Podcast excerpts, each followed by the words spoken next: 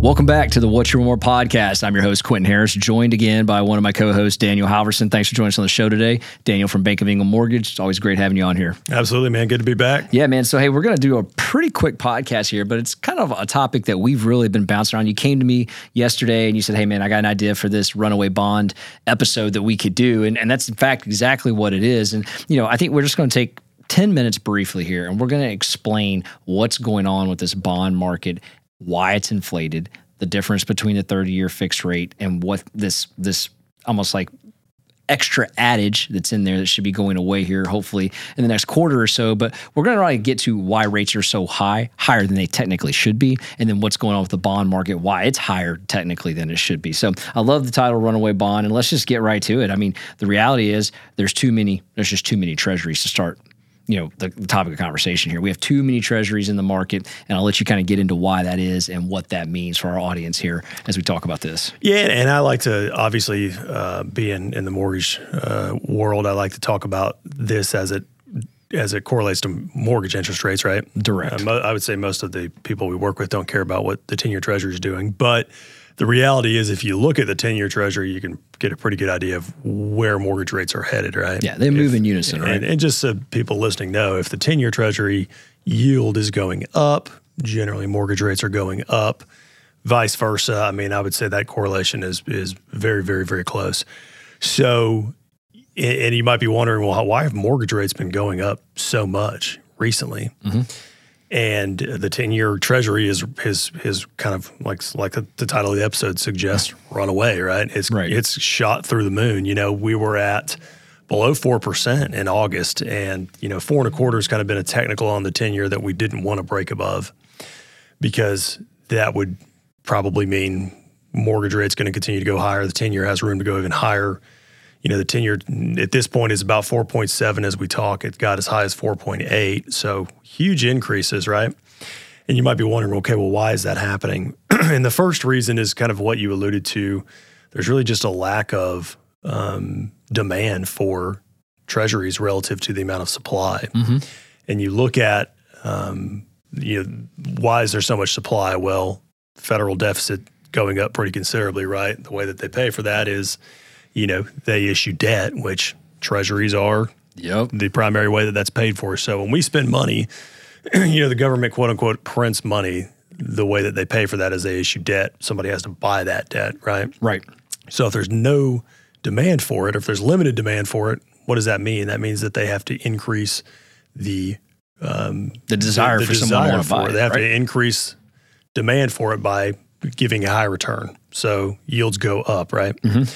The other component, though, is you know with quantitative tightening, we're doing the exact opposite of what we were doing with zero interest rate policy in the in the sense that the Federal Reserve was buying treasuries to keep yields down, to keep rates down. Right. They've stopped doing that, right? They've completely stopped doing that for the most part. Right. Um, they will obviously step in if they have to, uh, which is kind of they don't talk about that. But quantitative tightening, they're not buying those, right? So there's less there's less participation. There's right. also less foreign participation in foreign countries buying treasuries as well. So I mean, it just to hit the pause button because you're throwing, throwing, throwing a lot at them right now here. But real quickly, you know, the Federal Reserve is the number one buyer of U.S. Treasuries, right, of debt. The number two is Japan, and number three is China. So you're setting it up to where if those three buyers were going to a car lot to go buy a car, and they were constantly buying all the cars on the lots, kind of like we saw during COVID, prices of those cars go up, right? Because they're, they're they know they can get more for them. But in this particular case, when no one's buying a product and there's a lot of cars sitting on the lot, they've got to reduce the price of that car theoretically to get more people to come to the lot.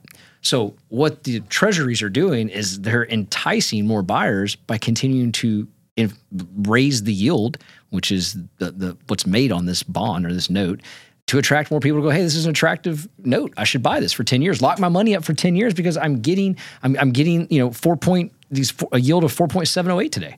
You know, so they've got to continue to raise that. And without that foreign participation, without that number one buyer, this may continue to go up. Yeah, I think I think there's an argument that could be made for that. You know, and, and one of the other components that we just talked about a little bit about supply and demand of treasuries, mm-hmm. but another component is the Federal Reserve of as of their last meeting, as of their meeting notes, which they just released, that the narrative is higher for longer, right? Mm-hmm.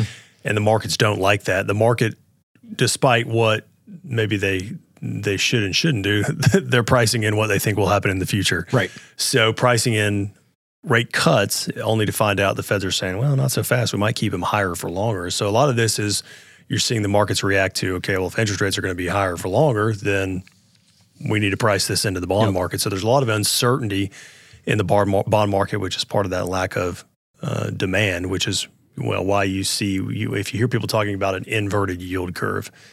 Basically, what that means is I can make more money buying short term T bills or treasuries than I can buying long ones, which counterintuitive. The longer you got to tie your money up, the more money you anticipate you should make, right? Right. Um, just but- and for perspective, the two year today is five point. Just let's call it five point one. So if I can tie my money up longer or shorter, making more money versus tying it up for another eight years, making less money, well, there's your argument. Sure. So That's the reality. You know, so some of that is this higher for longer. We're seeing the markets reacting to Mm-hmm. that because they were somewhat anticipating rate cuts to be coming on the horizon, and that that time frame may have been pushed out a little bit. You know, and I think another factor here is the strength of the U.S. economy. Right, we haven't seen the labor market do what was anticipated to do. Inflation on the on the core has been a little bit sticky. Right, it's coming down slower, and now they're reporting, you know, positive GDP for this quarter. Right, so the the economy seems to be doing pretty good, which And- means and how could you tell from those job reports we just talked about, right? Hell, who knows? which uh, which which is another thing that the markets are reacting to, right? Right. So trying to find, I think that the other component here is maybe the Feds and the markets trying to figure out what is the neutral rate of inflation, and neutral rate of inflation means what is the federal funds or the neutral rate rather sorry not the neutral rate of inflation but the neutral rate basically means what does the federal funds rate need to be so that inflation stays under control and the job market stays under control as well so they have stable employment and inflation at or below their 2% target Right. so the markets maybe starting to think okay well what if our neutral rate's higher than maybe we thought it it was you know Right. so they're kind of trying to find that ground of what is the neutral rate where inflation will come down and employment will be um, strong Yo, thank you so much for choosing us today. We're definitely not done with our podcast, but we are going to take a really short sponsor break and then we'll get right back to the show. I've been in the lending business for 20 years. I've seen many different lenders. During those 20 years, I recognized there's a difference between being an originator and an advisor. The team at Bank of England is full of advisors. They take their time to understand your needs, they take the time to structure a mortgage for you and your family, and I cannot recommend them enough. If you're in the market to purchase a home, maybe it's a second home, maybe it's an investment property, or you're looking to refinance your current property that you live in, take a minute to work with the advisors at Bank of England Mortgage. They're a nationwide lender, and you can find your local branch at boemortgage.com because it's more than loans, it's people. Thanks so much for letting us give a shout out to our sponsor. All right, now back to the podcast. And I think another thing you mentioned about that 210 treasury curve, the inversion that's taking place historically has always shown that when it's inverted, 12 to 18 months after the inversion goes away, meaning that the two year the two year you know note in this case is less valuable than the 10 year, right? Once that evaporates, that we kind of have a recession on our hands. And what we have happening right now is the 10 year is rising at such a rapid rate, much faster than what the two year is rising at. And if we continue on that pattern, this is called essentially, you know, yield curve control, which is where the Federal Reserve gets that under control, gets rid of that inversion. That's typically sometimes makes it tighter for the markets. And that's when you start to see that recession come in place because the byproduct of raising short-term interest rates so much quicker than what we traditionally have seen since you know the 80s is you run the risk of that hard landing that they keep describing and that puts a crunch in the market there and uh, essentially could could hurt the credit markets and that's where the crunch comes in Well, you know, in the the the runaway bond market, the Feds don't necessarily want that to happen. And you might think, okay, well, why? The whole point is to to to restrict the economy, right? Right. But if this ten year starts to run away, you know, get out of out of their control, if you look at it from the standpoint of are now they're now they're too restrictive. Mm-hmm. So the higher the ten year yield gets, if if you look at the economy, companies that want to grow, that want to expand, they do that by issuing debt a lot of times. So they have to issue corporate bonds.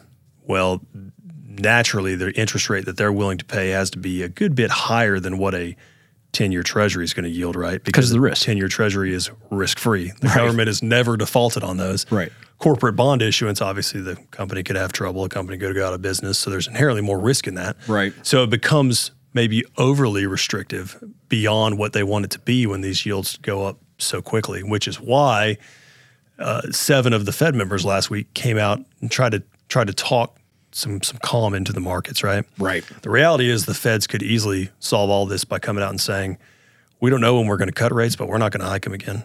They haven't Absolutely. done they haven't done that, right? And I don't know why they haven't done that, but you know, they basically have come out and tried to pacify the markets and say, "Well, we may not need to cut rates again." And they've acknowledged we may not need to cut rates. The bond market's doing some of our work for us, but they've got to be careful because they don't want this 10 year to go to go out of control and then the ramifications of that are maybe far greater to the economy than what they're hoping to accomplish which is a quote unquote soft landing where we don't have a recession and the labor market doesn't get ugly but inflation comes down right Yeah. And we're operating right now where there are a tremendous amount of treasuries that are for sale. We've got a tremendous amount of them. And not only are those buyers that we referred to earlier not buying, the Federal Reserve's not buying because in tightening, they're letting everything run off their balance sheet. So they're not essentially reinvesting back into uh, the economy in that way. Japan's also unloading their treasuries right now. So you've got more on top of what we're not purchasing. They're adding back to the pool right now. And you know that's just making more availability out there, and because of that, we're starting to see this rapid rise that we're talking about to just create demand. At at what number does the demand meet the appetite? At what when does that happen? That's the real question. Well, and I think the real question for me is when does the Fed pivot with their language, not necessarily with what they do? When do they pivot with their language? Because right. now, the language has been very hawkish. You know, we're going to do more. We're going to do more. We're going to do more. We're going to do more. And now, it's it's kind of been fascinating watching this spiral in the bond market and, and yields just shoot up, which it's not fascinating for my day job with what's happening to mortgage rates, but it's fascinating to see like, okay, they're losing they're losing grip on this a little bit, right? Yeah. So the question is, you know, whether you're whether you think Fed pivot or not in terms of what they do with rates, I think that the Fed pivot in language will happen at some point. Yeah. At some point they will have to come out and say what they're going to do instead of continuing to hint that they, it could get worse, right? Yeah, and I think there's this notion if the Fed showed their hands that it would do more harm than good. I think that's like an old school notion, but the reality is, I think it could help tremendously. Like you said, right now, it helped the markets because all the markets are looking for right now is some stability. Because the difference between the, you know, traditionally speaking, you should be able to say, hey, the the essentially the 10 year treasury plus 1.75 that's your 30 year fixed rate mortgage. If you just want a barometer so you know you should be able to take 1.75 add it to this 4.7 quick math that's and a six point right? six and a half right? Well we're not six and a half we're at eight. Yep. right we should not be at eight. So the difference between six and a half and eight is another 150 basis points.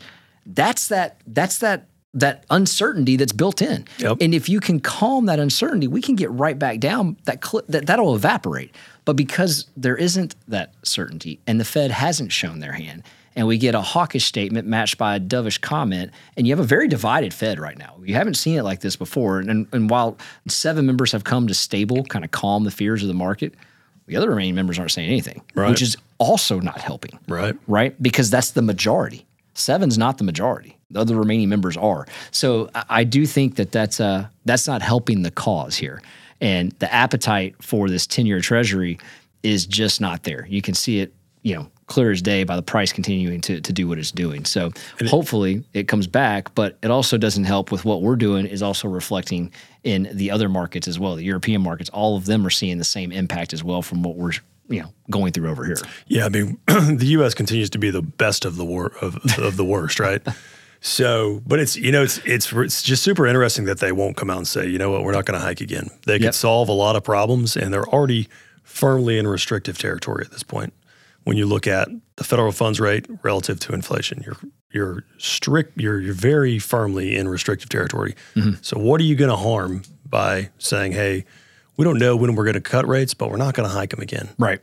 you know, seems seems like that would be a way to really calm the markets and keep this, you know, this 10 year spiral that we're seeing from going further out of control. But, you know, I guess I'm not I'm not a Fed member, so um, I don't know what they're thinking. Maybe there's more to it than what meets the eye, but it seems like it would be a mighty easy solution. Yeah, no, you're not a Fed member because you actually have worked in the field. That's why none of the Fed members have. They've been Fed members all their lives, with the exception of two, who also really didn't do that much in the field either. So, but uh, guys, if you want to see more of our notes, check us out on our YouTube channel there. Subscribe. Uh, we're gonna have some of this commentary as well on our social media at What's Your One More with the number one. But if you like this podcast, five star review, leave some comments for us. Check us out on Apple, Spotify, Google, and Amazon, whichever platform you listen to. Uh, and please, again, uh, if you would, leave some comments, five star review that. Daniel, as always, thanks for having you on the show here, man. Always love the enlightening topics you bring to the table. And you know, for me, the takeaway right here is this today. Hey, it's going to get better eventually, but right now, don't be surprised if it gets a little bit worse. And until that appetite meets a demand, we could see that happen probably in Q4 here. Could be 2023. We see rates go up a little bit. The 10 year treasury continues to rise. And I think, you know, we've already broken those technicals. I think the next one's five, and that's what everyone's going to be looking for on there. So uh, I would, I would, I would caution to say we get to five, people are going to lock some money up for 10 years at five. So I think we'll start seeing a little bit more of that demand being met there. Daniel, as always, man, thanks for being on the show, my friend. Absolutely, man. All right, guys, thanks for tuning in.